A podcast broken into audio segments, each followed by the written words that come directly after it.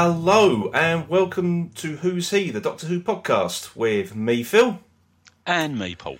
And on this week's show, we'll be looking back at Amy's Choice with our continuation of our Series 5 retrospective.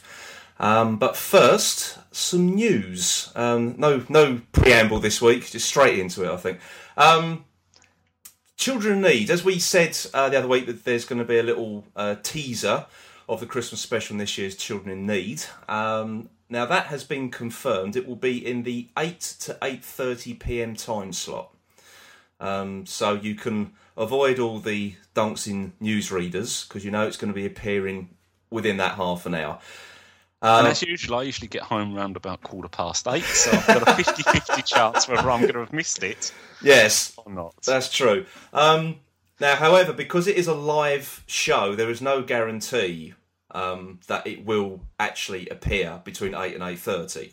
Because things, if if anything's to go by on previous years on Children in Need, nothing ever seems to go to plan. So, but that's the the the scheduled time slot anyway. So, if you, if you particularly want to see the teaser, that's the half hour period you need to you need to go for. and the problem is, because they won't split up the recording bit, whatever time it starts is what I'd have to reti- set the recording on my Sky Plus for. Yeah, Which means I've got to make sure actually I haven't got that much room on it at the moment. I've got, to make sure I've got that much, about two hours worth of recording time to. Yeah, just just in case you want to get it Yeah. on. If you're that bothered about it, which I must admit I'm not, I think I can wait until Christmas. I don't think I'm really that bothered about catching a couple of minutes. I'm, I'm just thinking it'll give us something to talk about next week in the news section. Oh, it could do. It we'll could both do. be sitting here saying, "Well, it was on. I don't know what it was like." No, that's it. Well, I don't think we'll be sitting there, man, that was awesome. I don't think we'll be doing that at all, will we? So, No, I don't know, people can get a little bit carried away uh, on, Yeah, me- I was gonna say. on, on message boards and whatever. Um, no, that's not us. We're British, for God's sake.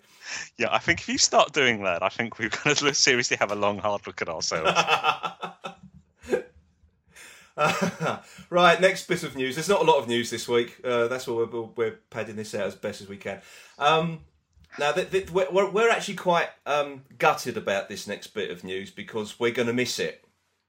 Um, there's there's a book launch for Elizabeth Sladen's autobiography um, at the Doctor Who Experience on the 26th of November. Now, the good thing about this, Tom Baker is going to be there, and he's going to be talking about his time of uh, when he worked with Liz Sladen, um, but also being there, you're going to have Terrance Dicks there as well, um, and also Sadie Miller, who is Elizabeth Sladen's daughter.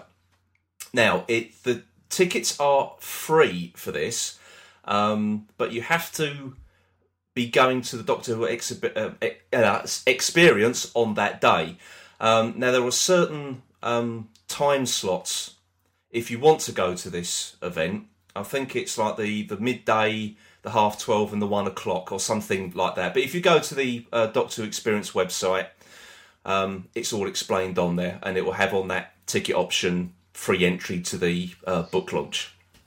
Um, yeah, so we, we, we well, as soon as I saw it, I texted you immediately, didn't I, and said you're around on the 26th. and I texted you straight away saying, "No, I'm not No, not." not so.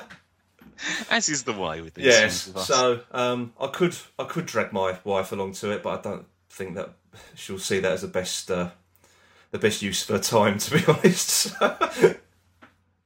oh well, never mind, never mind. Uh, oh, so I just clicked on it. The uh, the um, the tickets you need to go for is the 12.30, 1 p.m. or 1.30 p.m. That, that's the time slots for your experience, uh, Doctor Who Experience tickets. So, It's no good. I can't go, Phil. oh no, this is it's not for your benefit anymore. This is for this is for our listener. You might want to go. With you, Yeah, just appealing for someone to go for. yeah, exactly. Yeah, to give give us some. Um, give actually, if you're going, give us give us a review. Let us know what Uncle Tom was like. Uh, To me, it was just to, just to see Tom Baker on stage, really, Yeah. more than anything else. It really is. Um, but hey ho, such is life. It's as we, we we were discussing this before we started recording, and you, you said that it's typical when something's on, either one of us is away. Yeah. Yeah, typical. So, and now on to our final bit of news. Now, this is the, I suppose you could call it the big news of the week. Uh, the BBC have announced they are going to have an official Doctor Who convention uh, next year on the 24th and the 25th of March in the Millennium Centre in Cardiff. Now, obviously, when I um, read this, uh, no doubt as countless others have, because this um, um, this actually broke on Friday, so I no doubt that a lot of people already heard about this anyway. Um, I actually got quite excited about the fact there was an official convention in this country, um, and Matt Smith and Steven Moffat are, are going to be there. He was dusting off the Jon Pertwee costume. I was, I was there, I was there until I read the ticket price, um, which is ninety nine pounds each. Um, now I think that's a bit of a rip off, personally. Yeah, I mean the other thing is, I mean I presume it's it's. Does it actually? I can't remember if it actually says whether it's sort of adults only or whatever. I someone has um, mentioned something along those lines. It's not really aimed at children. This one. Because I was going to say, because there's absolutely no uh, concession for kids, is there? No, none at all. On Wh- that, which I find really odd. yeah. So obviously they are trying to. They are, they're not pricing it. They don't expect um, kids to be there because you couldn't, could you? I mean, Well, the thing is, I, I think is, I, I, can see the um, the pester power. yeah. And if you had two thing? kids going, it's like Yeah, and they, they're going to want to go, aren't they? If they know Yeah. that the, the you know the doctor is actually going to be there, yeah. of course they want to go. You know, want to go. It's just odd to have the first convention, official convention, and really make it Yeah, un I know. Um, um, appealing to kids or you know yeah, difficult weird. families and Now the now the other thing that that's um, also important as well that the each day is limited to fifteen hundred people. So it's not going to be like the the convention they held at uh, what was it Longleat all those years ago back in the eighties, and it got there's about thirty thousand people turned up or something ridiculous like that. yeah. Uh, they they were charging ninety nine pounds. no, they bloody weren't They were they? yeah, so I mean, I, I must admit, I'm, I'm in. I mean, despite my uh, sort of railing against the costs, and I've been doing that on Twitter, and I'm also doing it right now. I'm, I'm in two minds. Yeah, and this is the problem, isn't it? it it's it's it's the thing of it. You say, oh, this is this ridiculously expensive, and then they will sell the fifteen hundred tickets. So Yeah.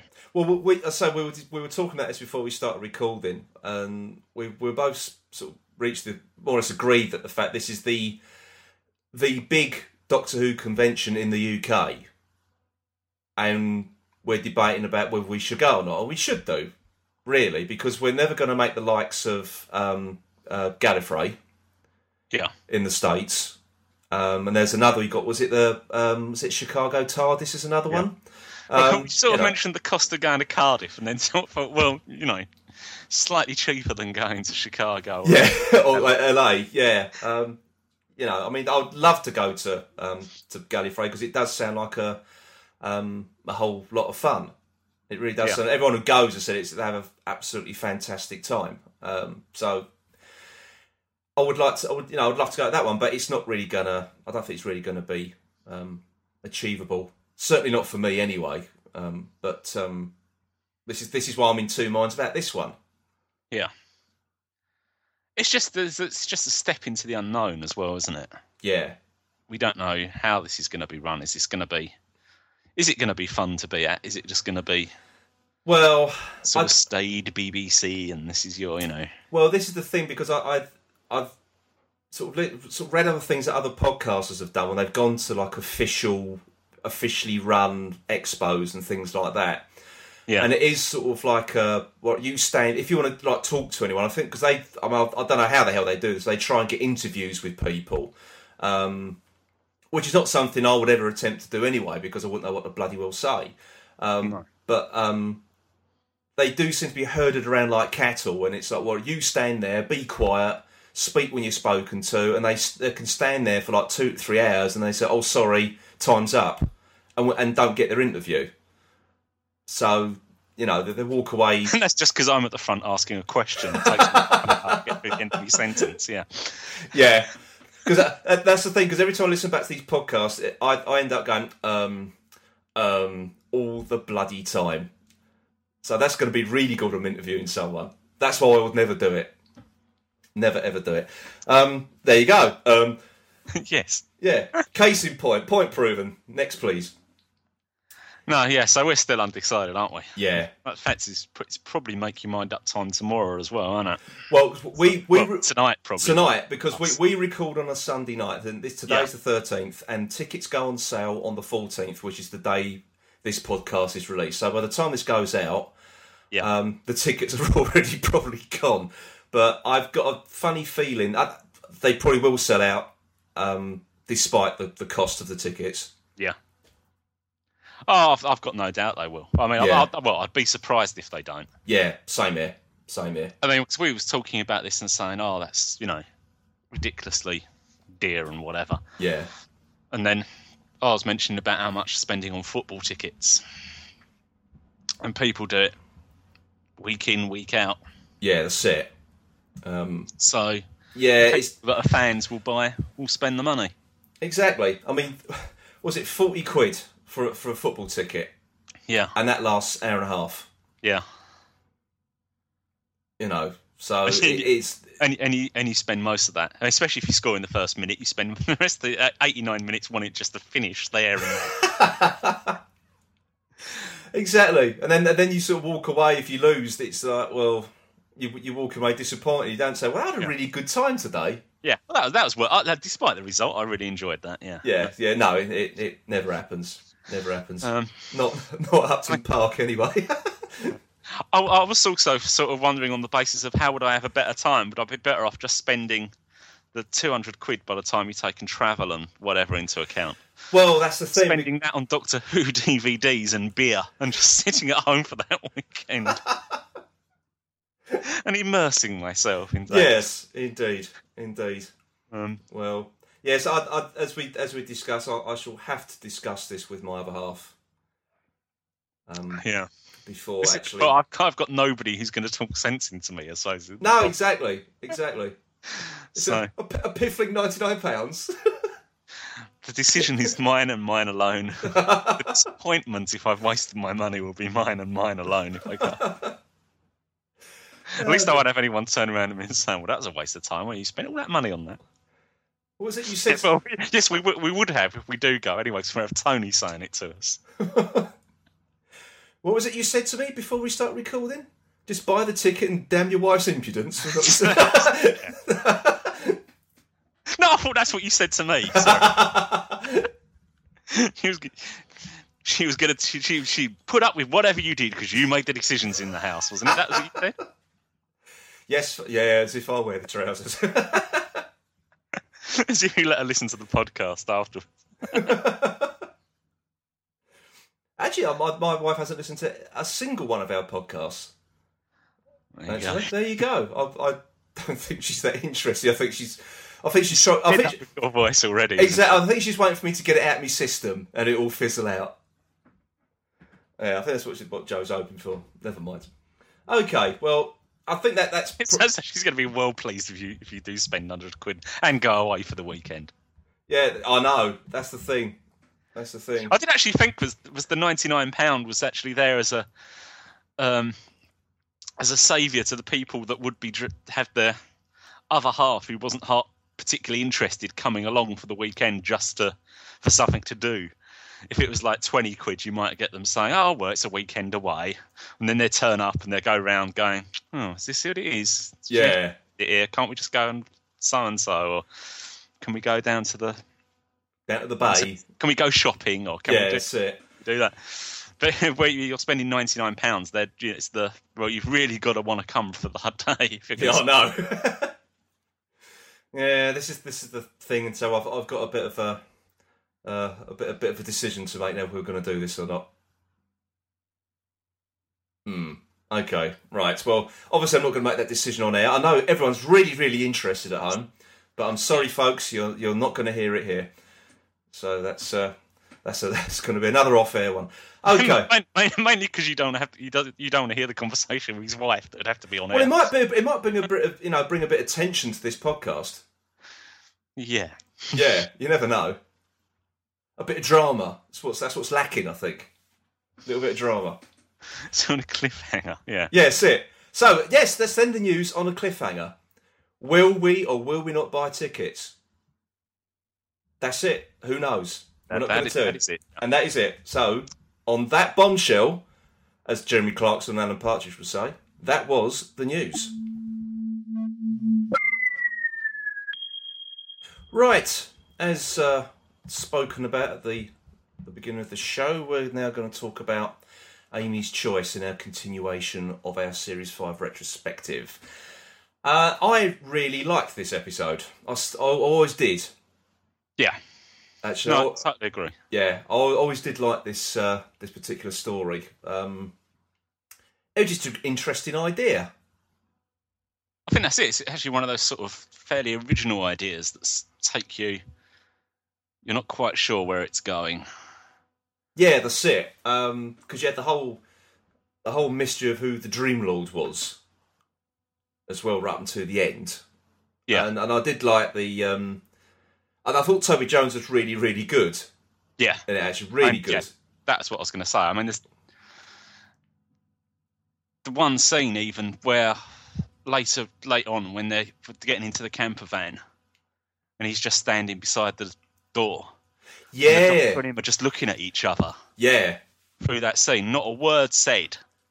yeah. You everything that's going on in that conversation. Yeah, I'd completely forgotten about that scene until I watched it again yesterday, and I thought, "Whoa, that that was really good. That was really, really good." But I think at that point, the Doctor knew. Obviously, he, he did know who the Dream Lord was, didn't he? Yeah. At that point, uh, but it it was, yeah. It was that was that line he said that well, who no one would hate me more than this person. Yeah, I know who you are because no one else could hate me as much as you do. Yeah, um, that that said it all, really, didn't it? Yeah. To be honest, because it's all been leading up to the, like the, the Doctor feeling guilt, which has sort of led up to Series Six, really, hasn't it? Yeah. Doctor feeling guilty about what he's done to Amy and Rory, and it's it, it, oh Steven Moffat's, but he has been sowing the seeds of quite a a long time ago, really, isn't he? It's actually watching these last week's and this week's, forgotten how much anti him and how unimpressed Rory was with him. Yeah, You know, yeah, in, you're not right. not just yeah. from the point of view of competing for Amy with him, but just as in sussed out exactly who he who he was and what where where he could where things could go if you stay with him. Yeah, because I sort of made just a, a, a couple of just to remind myself about because they're saying that even at that early stage, because it's only like the second full story that Rory's been in, really, as part of the TARDIS crew, Yeah, and already the, the relationship between him and the Doctors it's really fractious, isn't it? yeah. I mean, and a lot of that is down to the fact that obviously the woman he loves has run away with this man, as far as he's concerned. That's it. That is exactly it. but it's not just a blind hatred of him. It is based on I can see exactly what you are. It's it's a trust thing, isn't it? He doesn't Yeah. fully trust the Doctor. He, he he's already sussed out that the guy's dangerous to be around. Yeah, and what he does to other people. Yeah, and I think the other thing as well because he, that that dream it it was Rory's like idyllic life, wasn't it? Yeah, Quiet, um, not a lot happening, just him, Amy, and you know expecting a, a baby and everything. That that was that was his ideal. yeah. Be- well, there's the the scene where they're getting the blankets. Him and Amy are getting the blankets, isn't it? When he was saying, "I just want to be back there," Yeah, and she's saying, "You know, why would you? Give, it's got to be a dream because why would you give this up?" yeah, that's it. TARDIS, and you can see the difference between the two of them at that stage. Yeah, I just yeah, all the way just all the way through. There's little every it's like every time um, Amy admonished the doctor, Rory would sort of like as she stormed off in half, he would sort of like look at him like, yeah, yeah, told you so. Sort of wag his, almost like wag his finger at him. Yeah. You know, all the time he was sort of well, Amy's sort of backing me up on this, but she wasn't really. She was trying to convince herself, wasn't she, that this was the Yeah. the life that the pair of them wanted. Yeah. And you had the thing about her saying about this was it one pub town with amateur dramatic society and Yeah. it's the only reason I got pregnant was to So was it so I something didn't to have to do that. Oklahoma or something, wasn't it? Yeah. Yeah. but actually, actually, when I was uh, watching it back last night, it was um, like the opening or the, the pre-titles sequence. It was like a full five minutes before the titles appeared, which has got to be one of the longest pre-title sequences, hasn't it? Um I suppose so. If it's yeah, for, for not recapping or Mm. whatever. Yeah, listen to Um, yeah, there's- yeah, five. I'm just trying to think though, because what was Well, actually, was, Um, wasn't there a longer one come the end? Wasn't there like a full ten minutes? Um, actually, there wasn't this series. Uh, it was the series six, wasn't it? A Good Man Goes to War. Wasn't it like ten minutes? yeah yeah because you've got Amy's speech, haven't you, to the baby? That's all pre. Oh, actually, I might get confused. Wasn't it like twenty minutes before you actually saw the Doctor? More like. Yeah, no, but her speech goes on forever, goes on quite a long while, and um, Rory's encounter with the Cybermen is all pre-credits, isn't it? Yeah, it is. Yeah, yeah. I couldn't, yeah, I think you that was both quite. of those. I think both of those, I think, were pre-credit, weren't they? mm, yeah, I think so. I think so. Yeah, I can't really, honestly, can't remember. Although Um, actually, Vampires of Venice was quite long. I just didn't never bothered actually looking at what it was because you had the two different almost. Yeah, well, I, I mean, I, I know we spoke about that, about that one last week, but I wasn't really paying too much attention to No. because I wasn't really. I mean, I enjoyed it when I watched it, but when it started, I thought, oh, well, here we go. But then I'd sort of, I did get quite into it.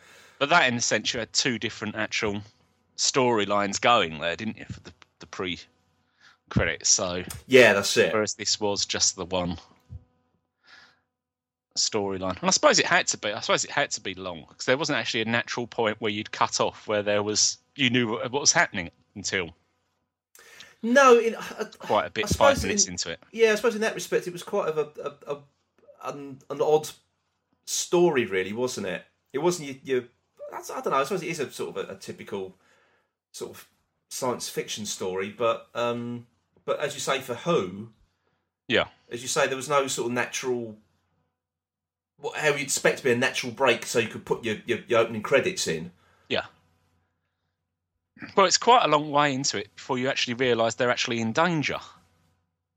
Oh yeah, Um, well, a reasonable way into it. I mean, even up to the pre-credits, it's just that there's something not right with time, Mm. as opposed to actually they're gonna have to make a choice because they're actually in danger. Certainly. It's actually. Um, I can't remember how long it. I, I, obviously, I didn't time it, but before the, the, the Dream Lord actually shows up. Yeah, because they've made a couple of jumps, haven't they? By Mm. then, it's only then the Doctor's actually saying somebody's controlling my TARDIS that he turns up, doesn't Yeah, he? that's it. And I did, I did actually, I sort of these sort of um, the way, to, sort of, there's no no pun intended. He did lord it over them. Yeah. Um, I just thought that the dialogue was really good. 'cause the way, just the way he was just goading the Doctor right from the off. Well, I mean, we we said about his You know. performance earlier, didn't we? Yeah. I think actually, without his performance being as good as it was, this may not have worked as well. No, because it, it's it was a one of those characters that you sort of the actor could tread a very fine line. You can really ham it up, Yeah. or you can do what Toby Jones did. Yeah. It was it was just on the right side of of. No, it wasn't at all hammy. It was The closest it got was when he was alone with Amy in the TARDIS. I think he was supposed to though. yeah, Cause, cause yeah. it- I know that's that's as close as it got. Other than that, he played it fairly yeah. fairly straight, didn't he? I mean, and it was, you know. Because you had that whole. I mean, that him in the silk pajamas, the medallion look, Yeah, which still makes me laugh. yeah.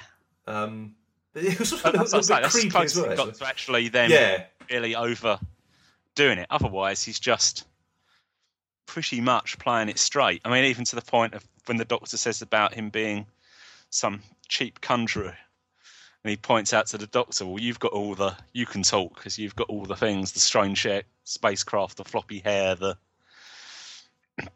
strange, the weird clothes." Hmm. That's fun coming from Toby Jones. He's a he's a, a unique looking person, isn't? But but no, but just to turn it back onto the doctor. that yeah, that's it. Yeah. you're No, it was. He was going. It's like the, the line about um, "Oh, loves a redhead, our naughty doctor." yeah You know. Um, no, I don't know if that was um, a little a, a digger trying to unsettle Amy and Rory, yeah. or it was a reference back to Donna Noble. Um, no, I think it was just trying to answer because there'd been actual references to him and Elizabeth the First before, hadn't there? In the Well, in that case, Below? well, yeah, in that case, it's three redheads then, really, isn't it? So, Yeah. yeah.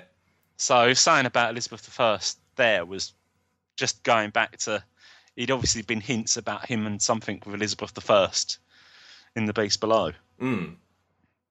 And I mean the other then the other line on that about when um, doctor says to Amy, "Who do you think he is?" And he says, "Doesn't the gooseberry get a chance to say?" And Rory goes, "I'm not the gooseberry here," and he was going, "Well, that's not a delusion. I'm." yeah, there was there was some very good lines in it. Very good lines. Um, and it was it was all just the wines, all three. I don't it's to wind them up, but sort of try and break them up a little bit, wasn't it? Yeah. Try and make them disagree and, and sort of a bit of infighting. It, I thought it was it was just really really good. Um, now there's there's a couple of other things that sort of um, yeah the I suppose the the old the old folks thing was quite um, creepy in, in a sort of Night of the Living Dead sort of way, wasn't it? Yeah. Trying to sort of break into the house. I mean, in in itself, the two um, fears and the two lots of peril are pretty, were reasonably standard. There was nothing that was exceptionally new in them. It really was just the going backwards and forwards and not quite sure what was. Yeah, it was. Um, which wasn't, th- there that was. was- Well, there's a, there was a couple of things that just reminded me of a lot. The, both both the, the situations they were in because you had the a you had the of the old people, which was like Night of the Living Dead come the end. Yeah, Um, or actually, it, it was probably more like um, the episode of Father Ted, Night Night of the Nearly Nearly Dead, with the um, the Eoin McLove character. Oh, oh, that's brilliant that episode. So that was sort of that just sort of put me in mind of that as well. Um, but the hurtling towards the cold star just reminded of that episode of Thunderbirds when that uh, that ship's going out of control heading towards the sun. yeah. It just reminded me of that for some bizarre reason. I Don't know why. Yeah, but like I say, as I say, no, ne- neither of the Neither, actual neither of that original. Yeah, that that's it. original. Yeah, but just actually the the going backwards and forwards was, I think. Hmm. I'm trying to remember if that's been done before in stuff like Sapphire and Steel. Um, Having not seen Sapphire and Steel since I was a kid, no, no, another one of those things I keep me at the bar on DVD, never getting around to it. yeah, that's actually got me thinking. Actually, that I should actually get that. But, Yeah. uh, no, because there's only about three or four I can actually sort of remember the stories to in full, if you know what I mean. Yeah, that's it. Oh, there was some I. Parts of the story. Yeah. I can't recite lines. yeah. No, no, me neither. No. it is only since literally it was broadcast that was the last time I I saw it. It's never been repeated to my knowledge, anyway. No. Oh well, never mind. That- That's that's for uh, That's That's- fun. that's for a Sapphire and Steel podcast. Yeah. How much for the how much the tickets for the convention for that? Yeah, I know. no, th- th- there's other thing as well with- in the scenes in the TARDIS. There's one thing they haven't really made a lot of use of, um, which they did in this episode, was uh, the main scanner. Yeah. Not the one on the TARDIS console, the big scanner, the big screen. Yeah. Because since putting it, having it reinstalled back in the TARDIS again, they haven't really used it, have they? No. No, it did make me wonder the fact that they- went to all that trouble trying to actually get the scanner working, and the first thing he did once he got the scanner working was run and open the door. Yeah. I know. yeah, it was, I- I- Seemed to defeat the object a little. just a bit, just a bit. But no, it was just good to see the main scanner used again because that was, you know, that was like, you know, old Doctor Who, wasn't it? You know, always looked at the main scanner before going anywhere. Um, it was just good to see it again. But didn't they use it in of the Daleks? Or was that done on the, the TARDIS console scanner? I can't remember now. Nor can I. We've airbrushed that one out of our memory. I mean, the reason they Yeah. did it, used it in the the old series more than not, uh, more than not, was basically because they couldn't do a scene of opening the door and looking out, No, that's right. or at least not shot from behind. Yeah, they only did that on a couple of occasions, didn't they? They're Yeah. like in. Um, um, in- yeah, in- not too successfully, no, that's it. but no, but just due to the state of technology in them days, not Yeah, that's it. anybody's lack of ability. I was trying to think of. Oh, Pyramids of Mars. That was the one I was, I was trying to think of. Hmm. When they showed the 1980 of, of the alternate future, didn't they? Yeah, Yes, that was. Uh... Yeah, so it was just good to see that again. Um, and there was another little um, thing. Did you notice the um, the plaque on the TARDIS console? Saying where it was built and and the, and the, the build date, which made us 1963. yeah, stuff like that. Um, yeah, it's it's you can look it up on online anyway what, what it actually says. But I just sort of paused it for myself last night and had a had a had a quick read.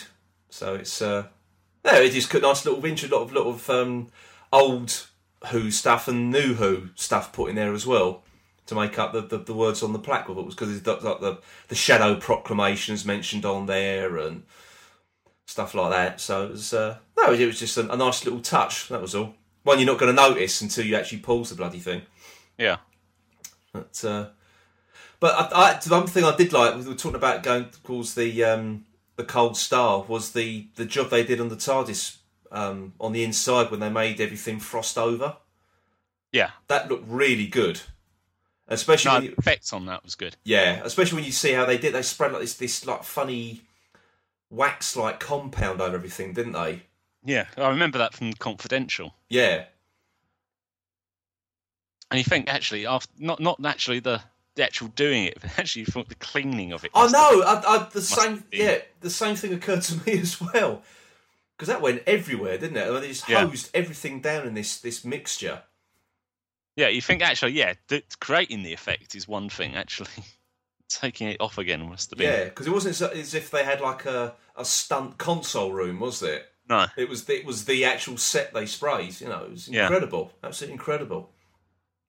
But uh, yeah, it's, it's it's a it's a difficult episode to to sort of quantify, really, isn't it?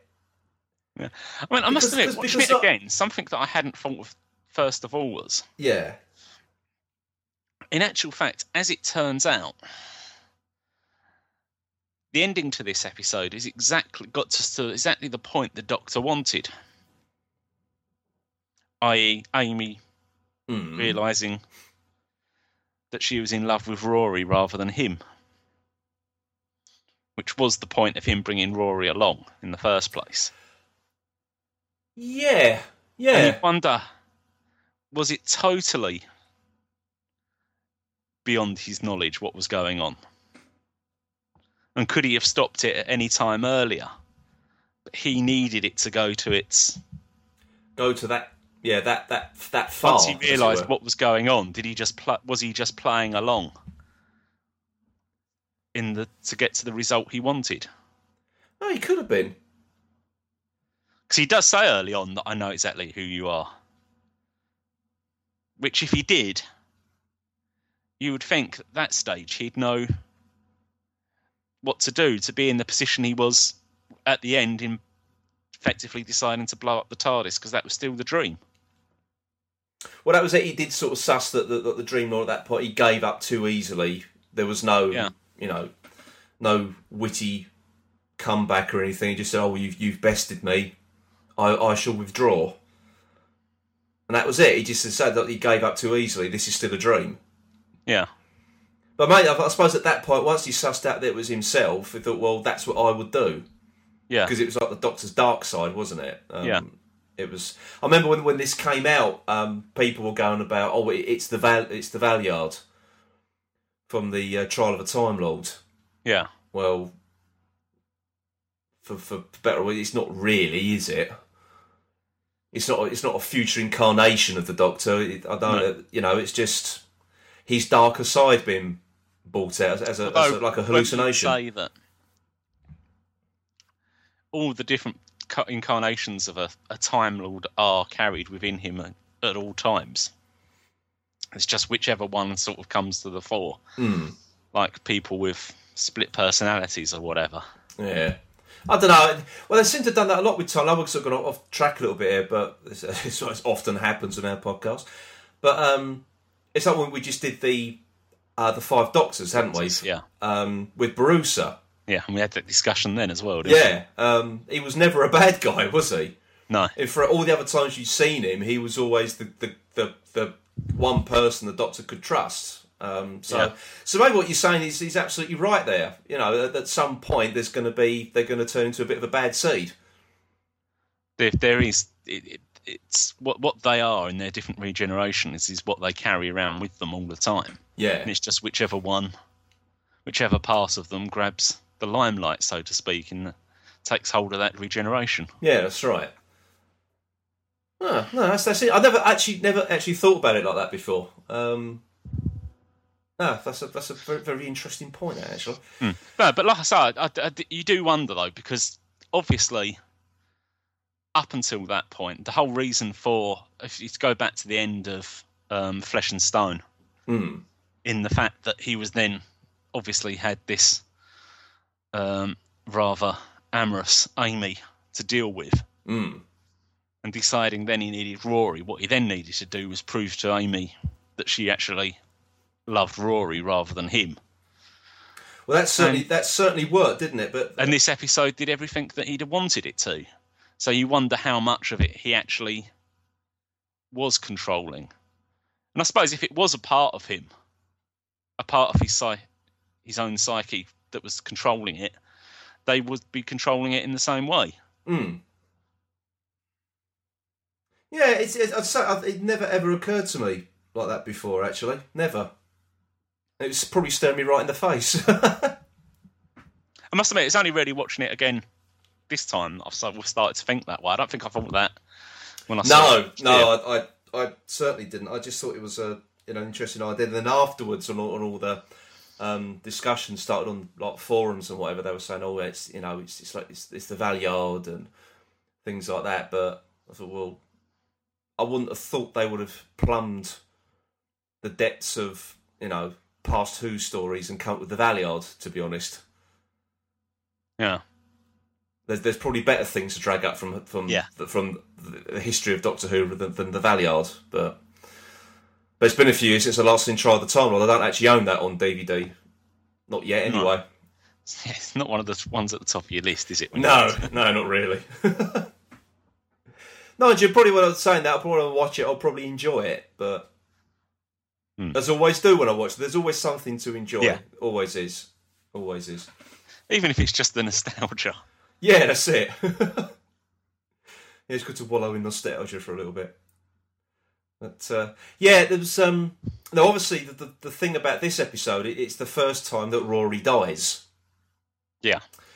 Now I think it was actually used to really, really good effect. And obviously because it's the first time.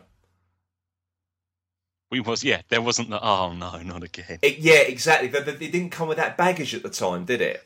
No. Um, and going into the episode, just remembering that that this is the first time that Rory sort of croaks it, um, it, it, it did work really well because there was there was that. It was the lead up to it as well because like Amy was unconscious on the floor, um, and he started playing with the mobile above the the baby's um, cot Yeah. or crib, what you want to call it. Um, and he was sort of like, "Oh, this." thi- I, you could tell this is what he, even though it was a dream, he, this is what he wanted. Yeah. You know. So, and then that bit when he, he sort of um, cut off his ponytail, and I think that that was the point that Amy realised that, that it was it was Rory she loves. Because at that point, she said, "Oh, I was just getting used to it." She was really upset Yeah. at the fact that he, he cut off his ponytail for her. Yeah, I mean, and two things happen in that scene, isn't it? A one is Rory dies, and she suddenly realizes actually, Mm. and two, then the Doctor can't save him, so he's not now this all-conquering hero that can do everything. And Well, and again, that that um, this brings up another first actually, because you've got the um, Amy's reaction to the Doctor, and it's, Yeah. she's quite when when she's in that sort of that that character's in that that sort of predicament. She's actually quite hard. She's not a Yeah. um, floods of tears or anything. She yeah, she's upset, but then she she gets angry, doesn't she? yeah, and it's it's what am I going to do now, rather than just wallowing in Yeah, exactly. self-pity or whatever. Yeah, Yeah, even to the fact of taking then taking the of being the one leading them out of the house and taking the cut the keys that she's going to drive. Yeah. Because at that point, the doctor's more or less, Wouldn't say given up, as if I'm but getting to one of what you said earlier um, about he needed it to, to this to happen for Yeah. Amy to realise. I begin to wonder if that, that's what he intended because he didn't really do a lot, did he? Yeah, I mean he never. I mean you can you can see her point of view as to why she'd want to. She's saying, "Oh, I don't want to live in this this world without him." Yeah. But the Doctor sort of just gives up there, doesn't he? Which you think he obviously realizes himself. Then he knows. Then I think as much as anything that this is not the reality. Because you'd have thought he'd have then tried to talk her around or That's it. Yeah. or whatever at that stage. Because usually, if, if there was something, he'd, he'd whip out his sonic screwdriver and do something to stabilise Rory's molecular structure or something of Yeah. that of that ilk. Um, but say this time there was there was nothing like that, was there? He just, as you say, Well, just not only of- that, if he, if, he, if he was in any doubt as to whether this was reality or not, would he have really have got into the the van? Mm, Because he'd have then thought, well, is there something I can do? If I stay alive, there might be something I can do to reverse this. yeah. No, I, I did think it was it was that whole scene leading or the scenes rather leading up to the point where, as what we've already discussed, that when you got the the Doctor and the Dreamer just just looking at each other. Yeah, Um, I thought that it, it leading up to it was fantastic. I thought Karen Gillan acted it really well because Yeah. I think up, up until that um, that point, and she was heavily criticised for this in series five. She, it was a lot of like wide-eyed acting, wasn't it? and there was. I mean, there was a lot with the the um, being pregnant and is it you know is the contraction start and all that. Yeah. The acting on that was pretty over the top. well, having never gone, not, not, I'm not saying from yeah, have, yeah, having never gone into contractions myself. Um, no, no, I'm not saying from that, but it just was, you know, there was the the bit where she was actually trying to act to scare them. yeah, Which was, was a good bit about Matt Smith just it just gets that like, down and put his hands hands out to catch. I, yeah, I, out. But her acting on that was exactly the same as her acting when she was actually supposed to be doing it for real. Yeah, you, yeah, I see. I see what you're getting at there. There should be a bit of a difference, shouldn't there? Yeah. Yeah. No one should be able to act exactly as it's gonna. For someone who's not had a baby before, Mm. should be able to act. Yeah, I, I see what you mean, but then again, I I haven't really got anything to compare it to. Well, no, no, but neither should she at that stage. I know, but they're actors. They're supposed to rehearse the, and research these things. Yeah, yeah. no, I know what I mean, but I've, I've, I've never had calls in my life to re, to to actually sort of. Hmm, I'm going to have to uh, re, sort of reenact contractions today. So, no, you just play fire, don't you? yeah, I do. Yes. in case in case anyone wa- wonders what that's about, I I we had a, a place where I work. We had to do a, a fire drill, and um, I was elected rather than being on fire marshal duties. I was elected to be the the fire in the location, which is great for me because it was a freezing cold day, and I stayed in the warm. Literally. I didn't actually set fire to myself, you know, but How come you character actor you? yes, I know. But uh, but I thought my performance was something special. better than my singing anyway. but that's that's another story. Well, I did think he should have been singing "The Crazy World of Arthur Brown" I should, yeah, maybe I should. as he, as he was running around the building. Yeah, where were we? Where were we? I don't Oh know. yes, yes, Um, uh, contractions, contractions. contractions, yes. but no, yeah. So uh, yeah, I don't think she was particularly great up until that point. I think actually she she acts angry better than she does anything else. I think, and I think her better performances have been Yeah, when when she's had to be a harder character. yeah. I mean, it's, I Thinking mean, back to um, things like the girl who waited. Yeah. yeah. Because I thought she was outstanding in that. Yeah. But then again, I thought she was better all the way through series six anyway. yeah. I mean, I'm not totally sure how much actual career-wise she'd done before this series. Uh, well, she was in. Um, she was in. A, obviously, she was in the previous um, Who story. But it's only a very, very small part. She was in the Fires of Pompeii. Yeah, Um, very small part in that. Um, but then, wasn't she was in um, a comedy sketch show on Channel Four, the Kevin Bishop Show, which I managed. Which I managed to sit through one episode, I think. And I don't recall seeing her in it. I've got to be perfectly honest. But it wasn't very good. So, but I don't know. I don't know what she did in that. I've got absolutely no idea. no, I, I never saw any of those. So No. I have to say I've got no Well, well, well, well, well so, someone's um, someone did tell me that there's obviously because this obviously got a lot of the um, certain people quite excited. Apparently, she was in one um, brief brief clip in this Ken Bishop show. She was required to fire a machine gun whilst in a bikini or something. right. And I haven't gone looking for it on YouTube or anything before anyone asks. Um, yeah, don't know. I mean, if, if that's the extent of what she did before, I well, there's not much really, is it? No, if she's just been asked to be just a just a pretty face, because she was a model, wasn't she? She did do some modelling. well, she, I actually don't know anything about her background. No. I've not really looked back into her No. her CV. Well, if we ever do the thing that we haven't discussed live on air, Stalking her, you mean? stalking her, yes. Um, no, ma- maybe that maybe that will that that will uh, that, That will, that will come come up. Yeah. Yes. Yeah, we'll see. Yes, so yeah, as I was saying, I, I was sort of saying That really sounds creepy. it does sound creepy. No, no, it's no, but, but believe us, uh, dear listener, it's something that we've we've got uh, sort of lined up next year. Yeah. Um, so, but more about that nearer the time is all I can say. Yeah. Uh, near nearer the point where we actually whether we can be bothered to do it or not, yeah. Or we just continue churning out this old crap. well, no, no. I think it'll still be crap. It's a different crap. this new crap, New crap. rather than this crap.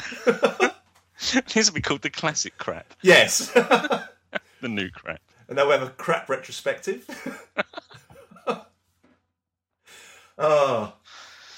Yes, there you go. There you go. Well, I I, I haven't really got much more to, to say about this one. I really I haven't. think we better end it No, there. it, it was. I must because I. Well, as soon as we started recording, I thought I don't really know what to say. I enjoyed it, but there's there's not a lot you can say about it. Because There's certainly nothing we, we can pick holes in. No, um, which is what usually tends to draw us yeah. I, I mean, I thought all the, the, the, the performances were good all round. Yeah. really were. Um, I've actually I've forgotten one one thing. This still makes me laugh now. Is when the um, when Rory takes Amy back to their cottage, and so we you know we, we've left the doctor behind. He said, "I don't. He can look after." it, So he's cool. And you see him running like a complete loon, don't you? Yeah. Uh, that still makes me laugh that bit. I don't know. Um, maybe it did, maybe it was over egg the pudding somewhat because it was the complete opposite of being cool. But it Yeah. still it still made me laugh anyway. And there was another actually there was another line he said. Oh, it's I'm I'm so I'm I'm I'm actually was it so like I'm actually quite old. Don't let the cool gear fool you. Which he says quite early on. I can't remember what. Um, but that, that always made me laugh. It's very old, isn't it, or something? Yeah, so I'm because he said I'm 907 years old. Yeah. Don't let the cool. Cool gear fool you. Yeah, something like that. Yeah, it's, that still was maybe I like. mean, actually, the other the other scene actually was um, when he's in the camper van driving to the house, and the Dream Lord appears in the back wearing the astronaut suit. no, he's, he's just a racing racing driver. It's like the Stig, Racing- Sorry, red yeah. Stig. Yeah. Um, wait, it looks like astronaut. Yeah. Anyway, and I think you'll find it doesn't, but there you go. I had. Anyway, when he was saying about it doesn't like the old man doesn't wants to be surrounded by young people. Hmm. And it's actually then the contrast to how young Matt Smith is, isn't it? When he when you're actually having that conversation. Yes, it is actually. Um, but then doesn't he doesn't he fill up the camper van with young people that he rescues along the way, Yeah. or reasonably young people? Oh, no, anyway. this, this, this is afterwards, isn't it? Is it? I can't remember. I can't remember Yeah, what comes actually in. approaching that. He's dropped them off at wherever they're at the hall or whatever. Uh, yeah, locked in the church or something, wasn't it? Yeah. And he's going along, but it's there saying about oh when when they grow up, when they get older, you lose interest in them. The old man likes to surround himself with young people. Yeah. It's just you know, just actually you just see him looking back in the rear view mirror, and it's just like you have to see these joints that oh yeah, he's actually old, isn't he? Mm. Yeah, because he does do that old man in the young person's body very, very well. Yeah. Incredibly well, actually. I think this is probably why he's- he's probably my. Um, I don't know if it's my favourite Doctor. He's probably my second favourite Doctor, but I think that's probably why because he does that so well. Yeah.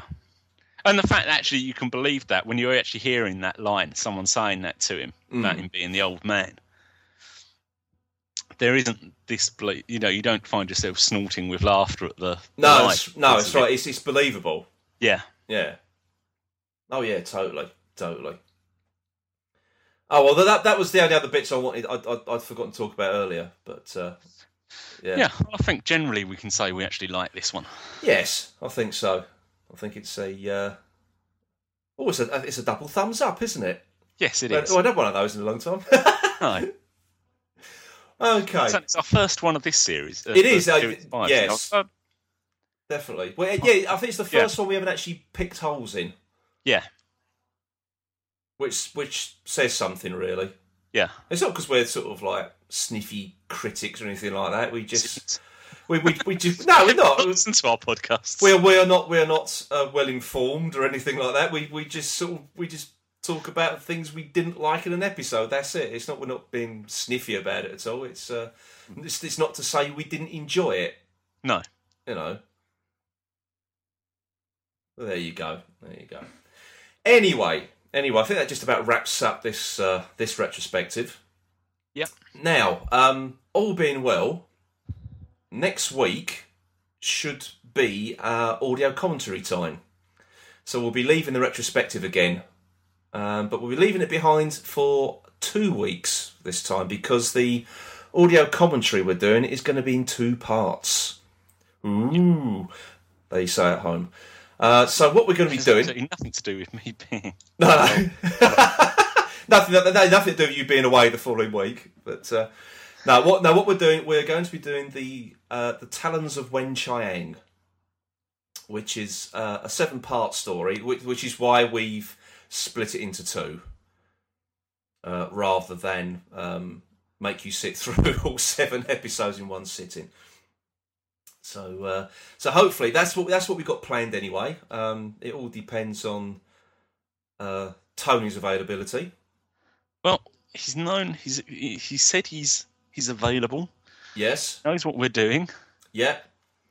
Um, there, there, there will be free beer involved for him.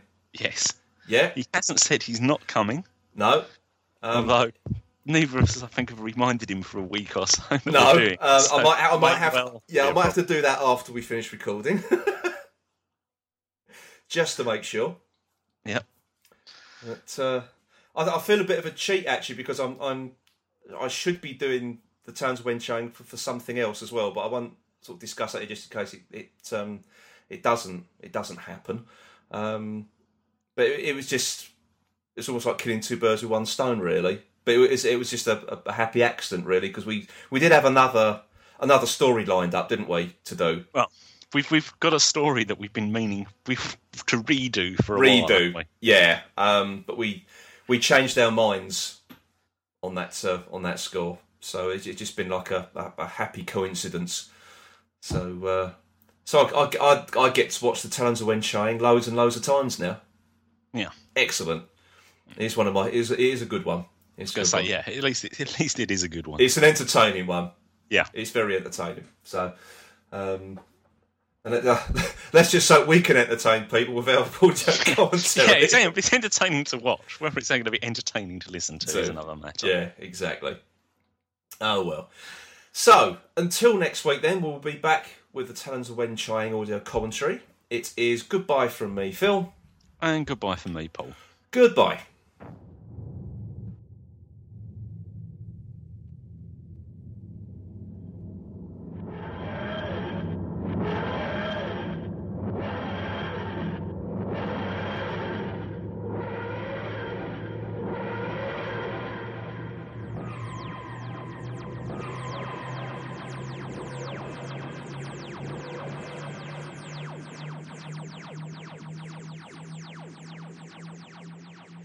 If you want to leave any feedback about the Who's He podcast or about Doctor Who in general, please visit our website, which is www.whos-he.co.uk, or you can follow us on Twitter by searching username who's underscore he underscore podcast.